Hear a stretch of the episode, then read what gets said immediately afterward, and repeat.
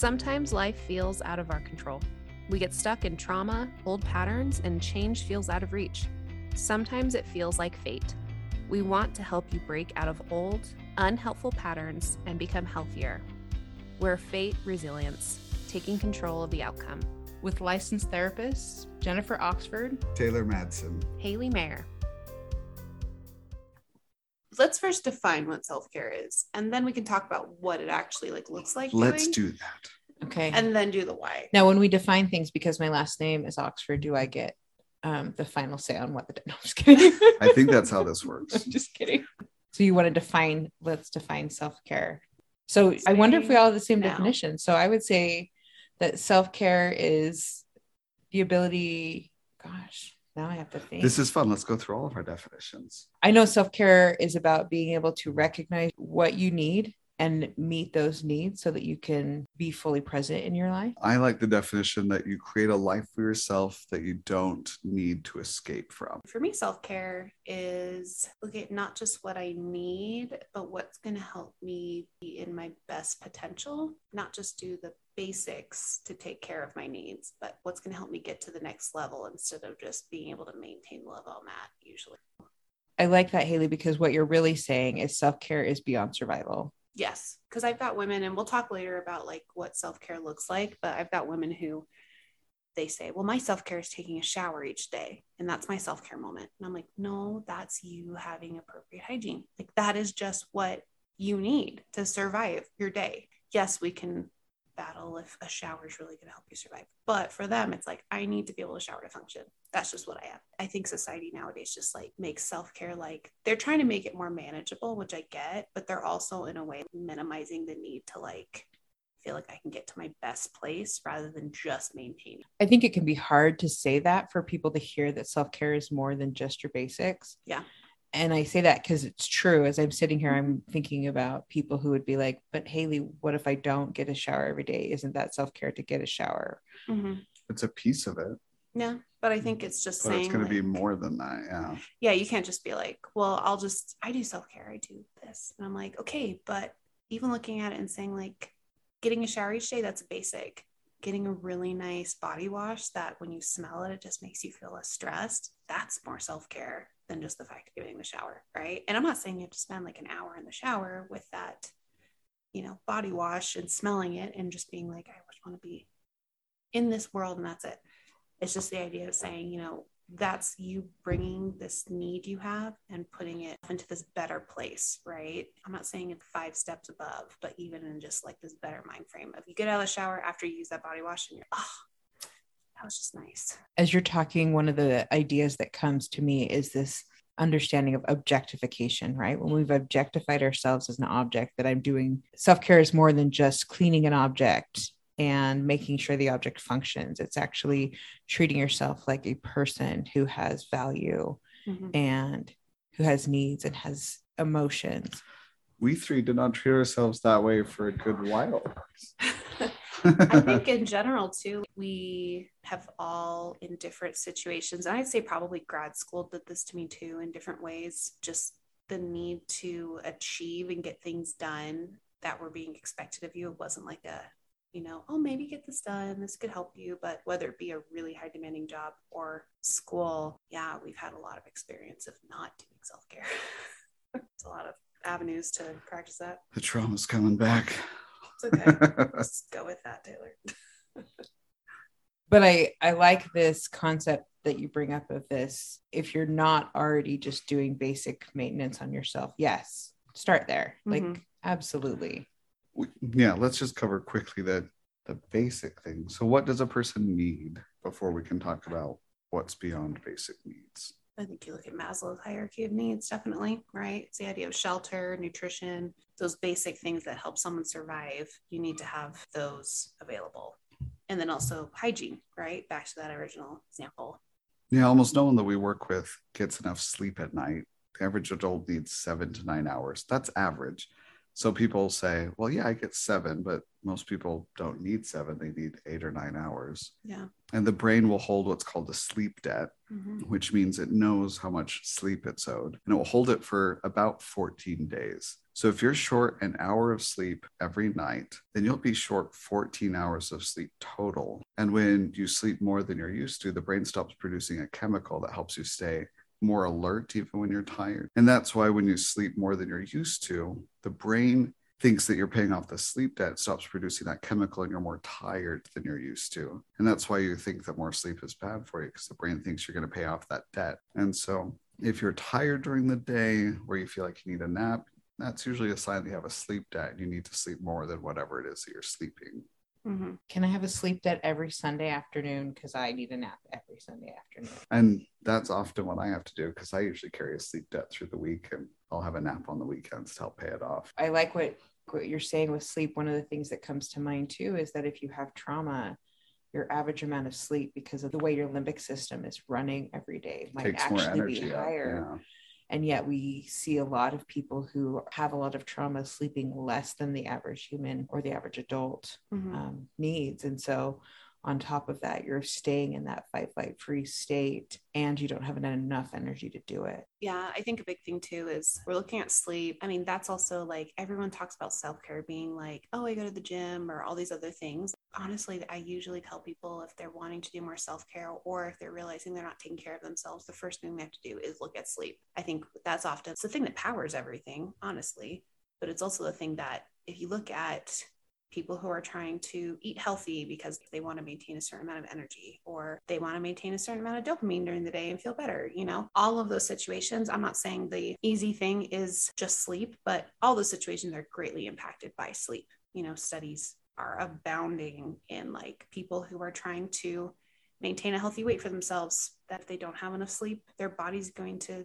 continue to be in the same like deprivation mode that we're talking about with like either a sleep bank or with just energy in general and just the hormones in your body too like the idea of sleep. I mean we're all emdr therapists as well. So you know within the therapy community there's that joke of, we talk a lot about emdr if we're emdr certified that's totally okay. But EMDR itself, a way to process through trauma, is based off of a natural thing your body does during REM. And so I think there's a lot of worth in the idea. We are all over the place trying to replicate things that are happening during sleeping processes for people. So we need to just get to the source of see like how can we facilitate that being the first thing of self-care. Am I even taking care of my basic needs like we said? And then from there looking above and beyond and saying, okay, am I able to like schedule in a nap to kind of repay this debt? I think tying in the idea that we also have an energy debt, right? Mhm. We are set in this place where we use a lot of things to manage our energy, whether it be caffeine or energy Yes. drinks That's my choice. Caffeine. or even sugars, right? So our blood sugars are going up and down all the time. Oh man, you've taught me so much about that. I started eating healthier and then I had more energy. Well, and the funny thing is, is, is the body is a system, right? So when you feed it regularly, all the research shows you should be eating every two to three hours. If you notice that you're doing that, then the inflammation in your body goes down. And when the inflammation in your body, this is eating healthy, not just eating. I whatever realized I candy. just ate an entire bag of Hostess donuts at a meeting yesterday, but other than that, I am eating healthier. Well, we all That's- have we all have our things, but Yeah, that's okay. what I what I found in working on this is one of the self care things that I've really been working on the last three years is figuring out how to fuel my body well. And I went from not paying attention at all to what I was eating to paying very close attention to what I was eating and suddenly feeling better. And it wasn't just something where I was like, oh, I kind of feel better. Everyone around me noticed that I was feeling and acting better and more emotionally and mentally present Mhm. and it, it was a powerful thing when i found out though that when i eat high sugar i actually have a hard time sleeping versus when i eat more natural foods. That was interesting to me too to find things that nobody taught me in grad school nobody taught me ever. I shouldn't say that. My mom probably tried to teach me but i ignored it But I don't think it's the same kind of fact system behind it. We were just like, it's bad for you. Don't eat a lot of sugar. So when it comes to like that idea of self care and taking care of who I am, yes, I can do these things to like help myself survive. What am I doing to help myself again go above and beyond that? Is what you're describing, right? not It's- being the object but being a person Yes. Mm. Yeah. I'm not just feeding my body as a machine of just saying, like, okay, just whatever I can get. There were a lot of years I did that. And I mean, I pride myself in the fact I never ate top ramen in college. Not really top ramen. Even though fan. it's delicious. I don't really see. Uh, I grew everyone up has on different top. palates. I had I grew up on top yeah, ramen. so sense. my brother loves top ramen. And so well he did. I don't know if he still does. But so for me, I was always like, okay, what can I do for food wise? And so nowadays, definitely, I mean, I have my own diet stuff that I do because I'm the same way with like sugar. And usually it's in processed carbohydrates, I've noticed are huge for me that I just, I mean, I'm not a candy person, but I love pastries. Anything with a flaky crust, oh, I will marry you. It's just amazing. Is And that a proposal to a croissant? Uh, if it's chocolate, absolutely. Michelle Wolf has an excellent set on croissants. Have you you had a raspberry croissant? Because I had Oh, I've those had- in Mexico and they were phenomenal. I've had all of them. My favorite, anyways, we won't go into this. Um, but no, I think it's okay. And I, I've recognized that, but at the same time, recognizing there's a certain amount that I I can have that as my self-care or as my treat. And I'm not making that my whole life, right? I'm not saying like as self-care, I have a croissant every two hours because that's what I need. That would be great. That's my next life. But It's interesting that as you were talking about them and, and talking about can you just feed yourself anything? We go back to this idea of you're not an object. You're not just a car and whatever gasoline is going to get you to go the fastest. And I think we have a society where we do a lot of that with caffeinated beverages and sugars and stuff like that, where it's like, I just need energy versus what Taylor was talking about, which is creating the energy through healthy sleep, healthy eating, um, even other things if we go to surroundings right if we go next to what is self-care in your surroundings mhm, that's a big jump do you have a safe surrounding yeah, or even just a surrounding that brings joy in some way. I think that is something that we are all owed. And that's that's basic need we all need to have. You know, there's a reason we don't just live in white walls and everyone just does that, right? so you're validating that my throw pillows are part of self-care Yeah, and you can tell your husband you need more of them too. That's okay. Um, Yeah, the people we surround ourselves with. yeah. hmm absolutely and and the idea of just sometimes visual images pictures good memories can be self-care right creating memories is one of the things that i really value and so i put up pictures of vacations that i've been on hmm and people that i love that helps me feel connected Yeah, no, I think there's also the idea too of the whatever you find as beauty, whatever you find as something that's enriching to you. Essentially, like if we're really going to get down to it, like the definition of self care is enrichment, right? It's not just maintaining, it's enriching whatever it is I'm having. that's a good connection that we we said it's not survival Mhm. but using that word of what's actually enriching us to start saying when am i moving beyond objectifying myself to enriching and treating myself like a human Yeah. So, what is something that we do different outside of our normal routine once in a while that helps us recharge our batteries beyond sleep and food? Is it going to a movie once in a while? Is it a vacation? Is it going up to the mountains or beach or meadow if you live in Kansas? Sorry, I used to live in Kansas. If you're in mm-hmm. Kansas, I love you. well just being in nature in general and asking yourself how how long has it been since i've been in nature and that could be as simple as now that the weather's getting warmer i love just being in my backyard just being outside when it's not 30 degrees and there's no snow on the ground and one of the things that we do for self-care is we plant things and we've made we do projects around our yard to make it enjoyable so that I can go out and just relax. And it really is, it's enriching, like Haley Mhm. said. Uh, binge watching TV or playing video games for a long time is not self care. And the reason why is because that's numbing, that's escaping, which It's also biologically, it's creating a different type of um, connection between getting that need met and how we're, you know, how that's actually happening. I just finished a book all about that. And it talks also a lot about the idea of with things like play, with things like nature, those things go back to those basic needs that we have. And what electronics do is that it's a it's a man-made version of that which as we know with man-made chemicals man-made and let's just look at the grape flavoring that we see in things that doesn't taste anything like it Mm, Grape drink. I know. But I mean, we try to create these uh, versions of it, and it just, I'm all for technology. I mean, we're on a freaking podcast, right? We're like, we're against technology, but listen to our thing. Um, but I think there are great outlets and great uses for it. But when we use that as our only way to take care of ourselves or to relax and let go, I think we're definitely cheating ourselves out of the actual feeling that we're going to get and the actual enrichment we're going to find from it. Well, and one of the things, Taylor, you used the word numbing with the idea of some of the behaviors that we do. And numbing is the opposite of processing emotion. Mhm. So you're actually holding the emotions longer. Emotionally, you're shutting down, your system's not moving um, the emotions through, which means you're not able to release those things and you're holding on to them for years. Yeah, there's no time limit for that either. So emotions are messages. And if we just continue to numb and not process them, we get into a little Harry Potter scenario where we've got a ton of letters piled up outside. I was like, which part of Harry Oh, I thought you were gonna go to the up? Horcrux. I know, we me too. Doing this evil piece of ourselves that's hanging around our neck. That's Just- where I went. Hangs different I mean, places. my Horcrux is, oh, I guess I shouldn't disclose that. we don't give those away. No, I, I think that well back to this idea of, you know, self-care, it it and the idea of like Taylor mentioned the sleep deprivation and needing to renew the bank and with this idea too of just disengaging and numbing, we're talking about I think all the reasons why people feel like they can push off self-care, right? It's because they're like, well, I'm maintaining right now. I don't really need it.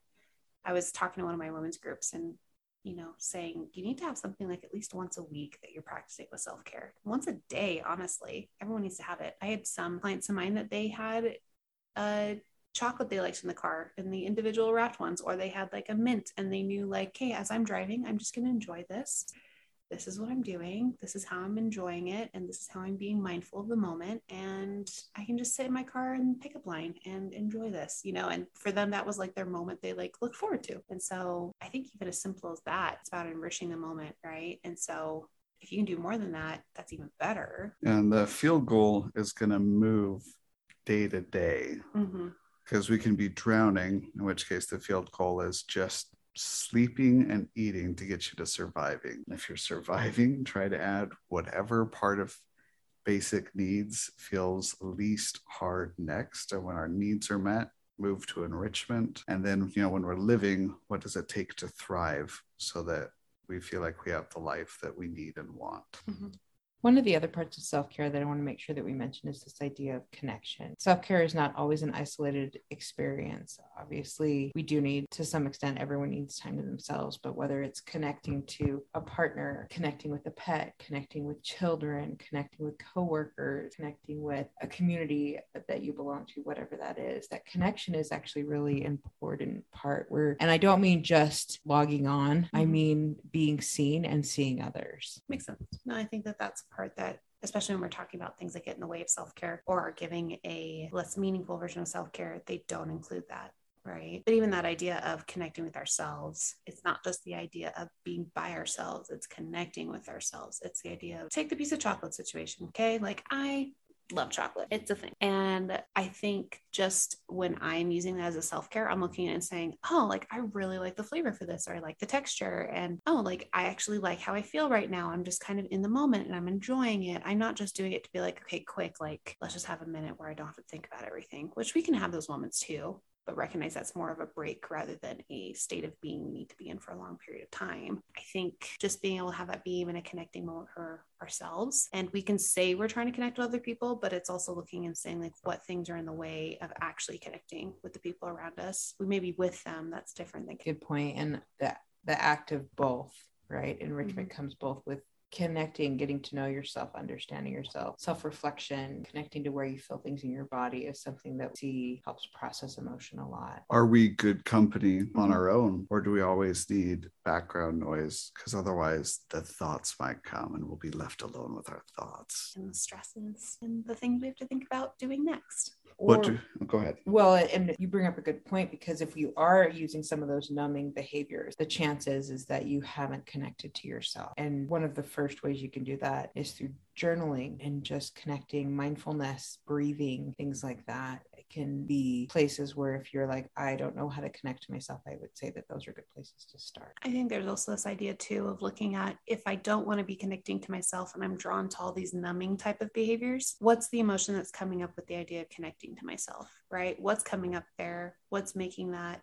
I mean, ideally, the whole looking at it from a therapeutic process, we would be going into saying, okay, what emotion is being brought up? Why is your body feeling that way? It has a reason to feel that way. So, why is that a scary thought of connecting to myself? And what is my body telling me I need to feel safe to connect to myself, right? And that would be something down the line you could work through. But it's one of those things of just acknowledging the fact of there is an emotion that comes up when I think of connecting to myself. I think about, oh, it just feels like a lot of work, or it feels like, oh, I just, that means I have to think about all the other emotions I've been stuffing down for so long, right? I think we need to definitely do maybe maybe a session on how to connect to self as part of that if we get back to this idea of self-care we want connection to be part of it but looking at this idea of enriching and then thriving. And going back to that what would you recommend people explore if they're going to that versus just connecting? Yeah. How do we connect to something bigger than ourselves whether it's nature like you mentioned earlier or a higher power? Do we have kind higher power or are they kind of a dick?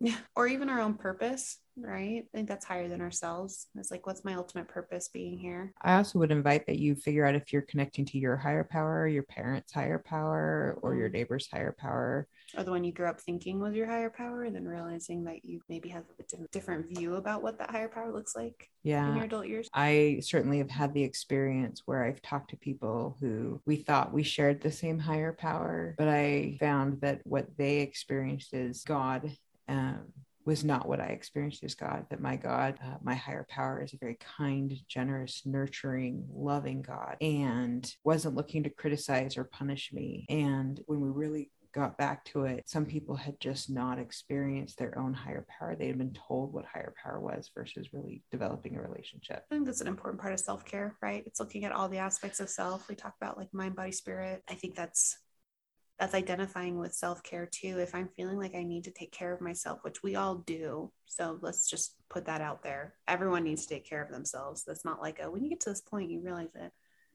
But I think it's one of those things where we say, um, are all aspects being taken care of? And I guess that brings me to the question too, just back to that. I think for each of us, what started us in that journey of realizing self care was an important step to take?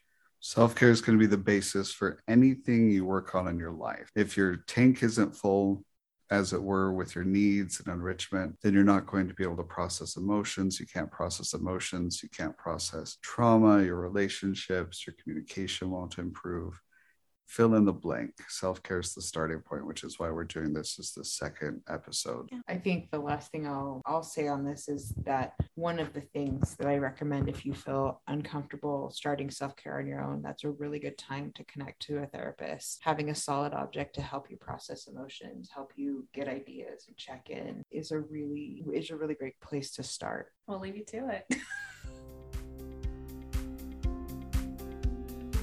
Thanks for listening. You can find us on Apple Podcast and Spotify. Please feel free to rate, subscribe, and review. If you want to find us on social media, we're on Instagram and Facebook at Fate Resilience. We'd love to hear from you.